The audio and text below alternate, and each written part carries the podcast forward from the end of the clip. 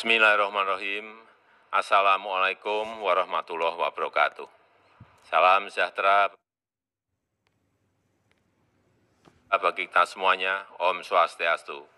Namo Buddhaya, salam kebajikan. Pertama-tama saya ingin menyampaikan terima kasih kepada seluruh rakyat Indonesia atas pengertian dan dukungannya terhadap pelaksanaan kebijakan pembatasan kegiatan masyarakat yang dilakukan selama 23 hari terakhir. Kita tahu saat ini sudah terjadi tren perbaikan dalam pengendalian pandemi COVID-19.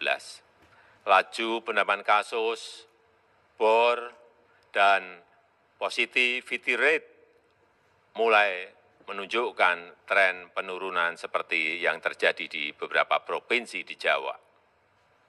Namun demikian, kita harus tetap berhati-hati dalam mensikapi tren perbaikan ini, tetap harus selalu waspada menghadapi varian Delta yang sangat menular.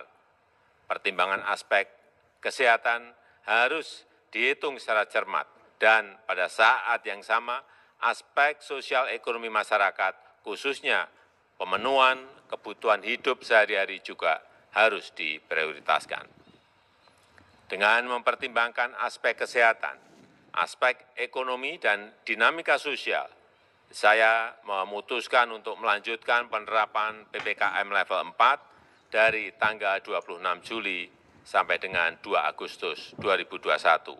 Namun, kita akan melakukan beberapa penyesuaian terkait aktivitas dan mobilitas masyarakat yang dilakukan secara bertahap dengan pelaksanaan yang ekstra hati-hati sebagai berikut. Pasar rakyat yang menjual sembako sehari-hari diperbolehkan untuk buka seperti biasa dengan protokol kesehatan yang ketat. Dan pasar rakyat yang menjual selain kebutuhan pokok sehari-hari bisa buka dengan kapasitas maksimum 50 persen sampai dengan pukul 15, di mana pengaturan lebih lanjut dilakukan oleh Pemda dagang kaki lima, toko kelontong, agen atau outlet voucher, pangkas rambut, laundry, pedagang asongan, bengkel kecil, cucian kendaraan, dan usaha-usaha kecil lain yang sejenis diizinkan buka dengan protokol kesehatan yang ketat sampai dengan pukul 21, yang pengaturan teknisnya diatur oleh pemerintah daerah. Warung makan, pedagang kaki lima, lapak jajanan, dan sejenisnya yang memiliki tempat usaha di ruang terbuka diizinkan buka dengan protokol kesehatan yang ketat sampai pukul 20 dan maksimum waktu makan untuk setiap pengunjung 20 menit.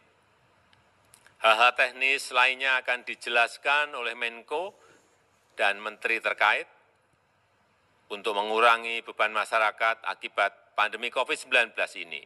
Pemerintah juga meningkatkan pemberian bantuan sosial untuk masyarakat dan bantuan untuk usaha mikro kecil dan penjelasan secara terperinci akan dilakukan oleh Menko atau Menteri terkait. Bapak Ibu yang saya hormati, secara khusus saya minta kepada para menteri terkait juga segera melakukan langkah-langkah maksimal untuk membagikan vitamin, suplemen kepada masyarakat memberikan dukungan obat-obatan dan konsultasi dokter terhadap isolasi mandiri, serta dukungan pengobatan di rumah sakit. Angka kematian harus ditekan semaksimal mungkin, dan untuk daerah-daerah yang memiliki angka kematian yang tinggi, peningkatan kapasitas rumah sakit, isolasi terpusat, dan juga ketersediaan oksigen perlu ditingkatkan segera kita harus selalu waspada, ada kemungkinan dunia akan menghadapi varian lain yang lebih menular. Oleh karena itu, saya memerintahkan agar testing, tracing bisa ditingkatkan lebih tinggi, dan respon treatment yang cepat untuk menekan laju penularan dan meningkatkan angka kesembuhan. Penerapan protokol kesehatan yang ketat, serta peningkatan testing, tracing, dan treatment akan menjadi pilar utama penanganan COVID-19 ke depannya. Memakai masker dan menjaga jarak harus terus dilakukan. Terakhir, saya mengajak seluruh lapisan masyarakat, seluruh komponen bangsa untuk bersatu padu dan bahu-membahu melawan COVID-19 ini. Dengan usaha keras kita bersama, insya Allah kita bisa segera terbebas dari COVID-19. Dan kegiatan sosial ekonomi masyarakat bisa kembali normal. Terima kasih. Wassalamualaikum warahmatullahi wabarakatuh.